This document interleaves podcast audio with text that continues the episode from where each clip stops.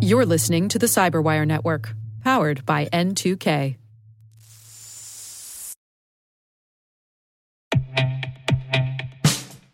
And now, a message from Cyberbit. Mastering cybersecurity is like mastering a sport.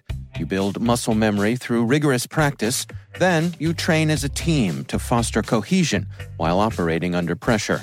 Like athletes, cybersecurity professionals thrive on hands on simulation. But traditional courses, certifications, and open source labs won't build you a winning team. You need Cyberbit.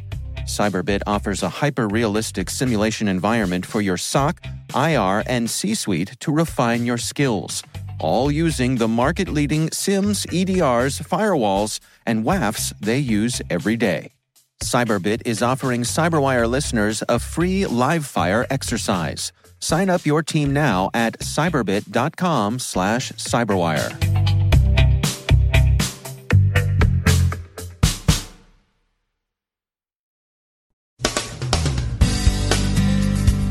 The USS McCain collision appears unrelated to any cyber attack, but observers warn of ICS security issues as maritime cyber concerns rise. WikiLeaks' Express Lane Vault 7 dump raises concerns in India. Telnet credentials for Internet of Things devices are exposed. Defray ransomware is being distributed with unusually precise and plausible spear phishing. Ransomware disrupts some healthcare services in Scotland. Acquisition news in the cyber sector. And Iranian information operations seem to be piping the devil's tune.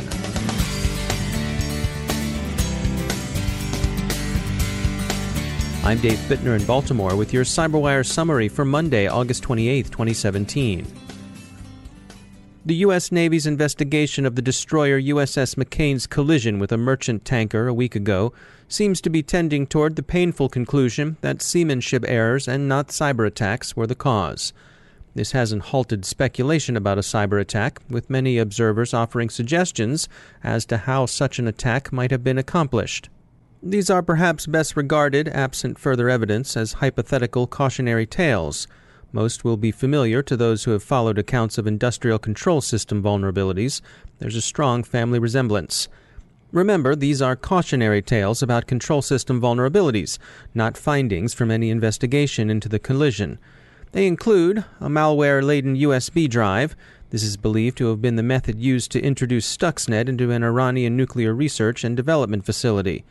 Infected diagnostic and maintenance equipment, perhaps during a visit to its home port Infection by a malicious insider, although the famous cases of malicious insiders have typically involved espionage, not sabotage. Installation of a rogue device into an internet connected network. Malicious components introduced into a compromised supply chain. Exploitation of an unpatched vulnerability in a legacy control system. And of course, all the other methods by which control systems are rendered vulnerable. The bodies of all 10 McCain crew members who are missing have now been recovered. We spare a thought for them, their families, and their shipmates as we follow news of this sad mishap. WikiLeaks' Vault 7 dump last week featured descriptions of Express Lane, an alleged CIA program for installing liaisonware to allegedly extract information from partner agencies. Most of those agencies are believed to be other U.S. organizations, including NSA, FBI, and the Department of Homeland Security but WikiLeaks suggested Friday that international partners were similarly affected. The information Express Lane is said to have collected included biometric data. The strongest reactions so far seem to be from India, where the public is already skittish about several disclosed vulnerabilities in their national identification program. The Unique Identification Authority of India, responsible for the program, dismissed any suggestion that the CIA was trolling through India's biometric data. They say they had stringent security features in place to prevent the sort of compromise WikiLeaks insinuated Langley accomplished. They also said that allegations to the contrary were coming from sources with vested interests. The authorities' denials are being received with a grain of salt by the Indian media, which has seen too many other issues surface with the identification program to accept easy reassurance. NewSky security researchers have noticed a large list containing thousands of working IoT device telnet credentials dumped online, an obvious distributed denial of service threat. Security experts are scrambling to forestall that possibility. The GDI Foundation, a not for profit organization whose stated mission is to defend the free and open Internet by trying to make it safer, addressing security issues through responsible disclosure, says the list includes just over 8,200 unique IP addresses. Just over 2,000 of the devices were still running open telnet services this weekend, and around 1,700 of these were reachable with the leaked credentials. The concern, of course, is that the IoT devices could be roped by bot herders to give greater effect to a distributed denial of service campaign. It appears that prevention is well in progress, with the GDI Foundation and others reporting a gratifying response to the warnings they've sent device owners. Proofpoint researchers have found a new strain of ransomware, Defray, infesting targets across a range of sectors, especially healthcare, but also manufacturing and even an aquarium. Defray is a small scale, highly targeted effort, selective in its prospecting and not asking for an unusually high ransom. $5,000 is the amount being mentioned. The campaign is unusual in its very plausible, carefully baited spear phishing. It's unknown for now whether the incident is a Defray infection, but healthcare services operated by National Health Service Lanarkshire in Scotland were hit last weekend by a ransomware attack that disrupted patient care into the week. NHS Lanarkshire, the register sourly notes, was among the British healthcare operations hit by WannaCrypt earlier this year. The service's chief executive apologized to patients, asking them to bear with the healthcare provider as it brought its systems back online, and requesting that people delay non urgent care. In industry news, ForcePoint announces its acquisition of behavioral analytics shop Red Owl. Details of the price are not presently available, but it represents a significant addition to ForcePoint's capabilities. Finally, with all the attention rightly devoted to ISIS, it's easy to overlook ISIS's competitors in jihad, which includes not only Sunni rivals in Al Qaeda, but of course Shiite Iran. The Islamic Republic has long denounced America as the Great Satan, and chants of death to America have long been a staple of popular information. But Iran's leaders have apparently decided that this mode of delivering the message is stale. The New York Times reports that the Islamic Republic has permitted distribution of a rap version as an updated way of inspiring the rising generation. This despite Tehran's long standing condemnation of rap music, and for that matter, dancing. The online videos feature rap delivered from atop the bridge of a frigate, stomping soldiers, flags, effigies of the Statue of Liberty, clutching a menorah, in case you didn't get the point that the great Satan is involved with the Zionist lesser Satan, and so on. Reviews have been mixed. It's perhaps worth remembering from an information operations point of view that Satan is, in his supposed interactions with believers, fundamentally a tempter, and so one might think twice before playing the tune that the devil's piping but that, of course, is a matter for authorities in Tehran to decide. It's also perhaps worth recalling that Russian information operations, for all their historic success, have always played best with straight disinformation. Our linguistics desk says they never came across a lamer attempt than they did in the Cold War endgame, when they tried to use rock and roll as a way to reach youth. We leave you with one such example. где срочно увидится нам. Мои номера телефонные разбросаны по городам. Заботится сердце, сердце волнуется Почтовый пакуется грусть Мой адрес не дом, не улица Мой адрес Советский Союз Мой адрес не дом, не улица Мой адрес Советский Союз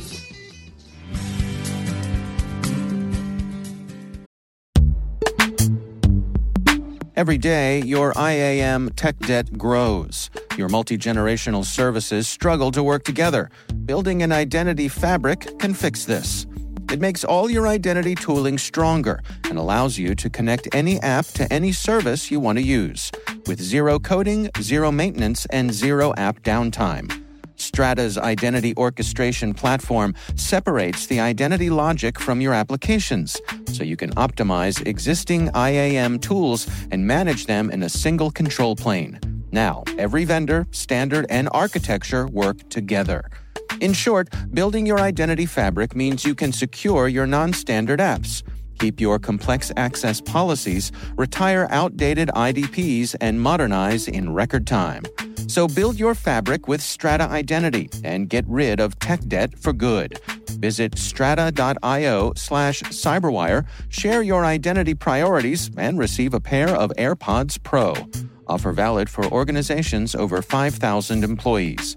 Connect today at strata.io slash cyberwire.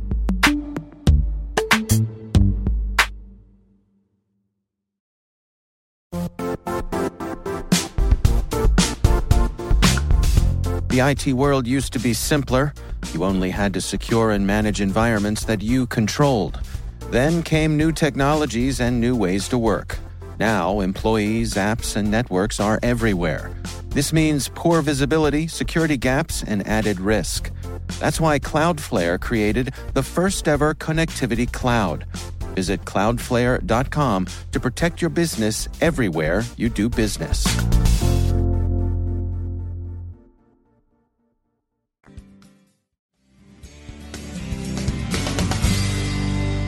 Joining me once again is Ben Yelin. He's a senior law and policy analyst at the University of Maryland Center for Health and Homeland Security.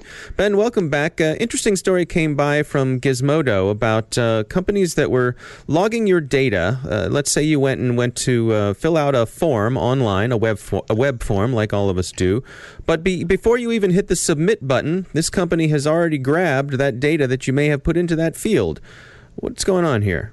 So this is technology from from a uh, company called Navistone, and many familiar companies to us use this particular technology. One of them is Quicken Loans. If you want to find out how much a mortgage is going to cost, you go to Quicken Loans website, you fill out some personal information, what your income is, your location, et cetera, et cetera, and they'll give you a quote. Now, most of us assume that unless we press that submit button, that the website is not going to collect that information. But what Navistone's technology does is it collects every piece of information that you filled out even before you've pressed the submit button. And in a uh, survey of a bunch of different websites that use this technology, only a few of them actually give a warning anywhere on the website, anywhere on the page that says some of the information you enter into the applicable fields could be stored and retained. So this potentially could run afoul of, a whole number of laws, including some business fraud laws where they're misleading consumers uh, about what information is being collected. Yeah, let, us dig into that a little bit. I mean, I think most of us probably, as you said, assume that our information isn't being collected there. Is this a is this a matter of just uh, bad form on their part, or run us through what are some of the the actual legal traps that these folks could fall into for doing this? So there's a U.S. law. Um, I actually have the citation here, uh, part of the U.S. Code, Section 45, that prohibits unfair deceptive acts uh, or practices in affecting commerce. Now, this was just one legal analyst who was hypothesizing that this law could be applicable because this is potentially deceptive. You think that any information you fill in before pressing that submit button, and I think all reasonable people think this. Do you think that that information has not been submitted, that it's been protected? If you change your mind at the last minute, you're not forfeiting your personal information.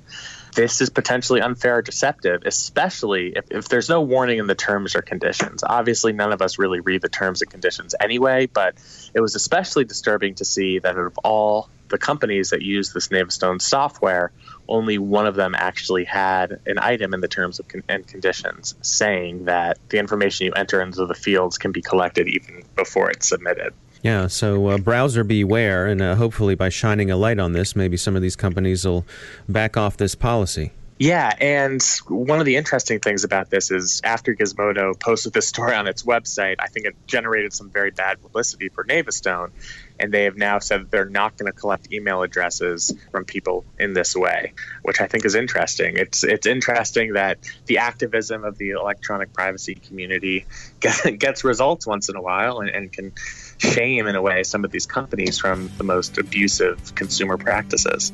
All right, Ben Yelin, thanks for joining us.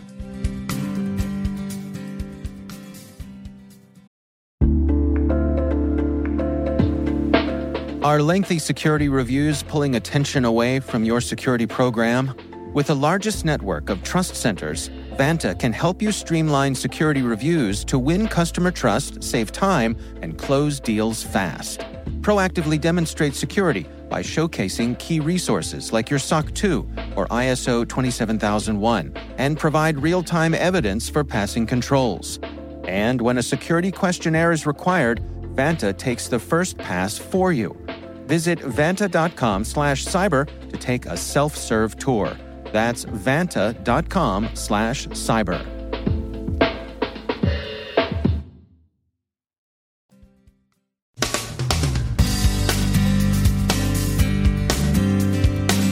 And that's the Cyberwire. We are proudly produced in Maryland by our talented team of editors and producers. I'm Dave Bittner. Thanks for listening.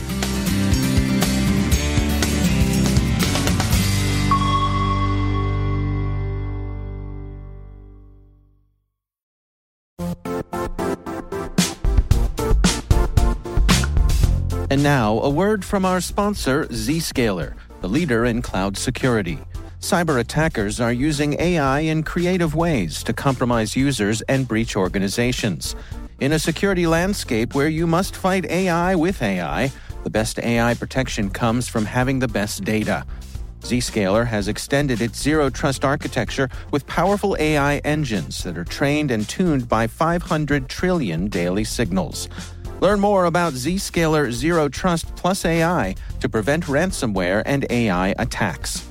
Experience your world secured. Visit zscaler.com slash zero trust AI.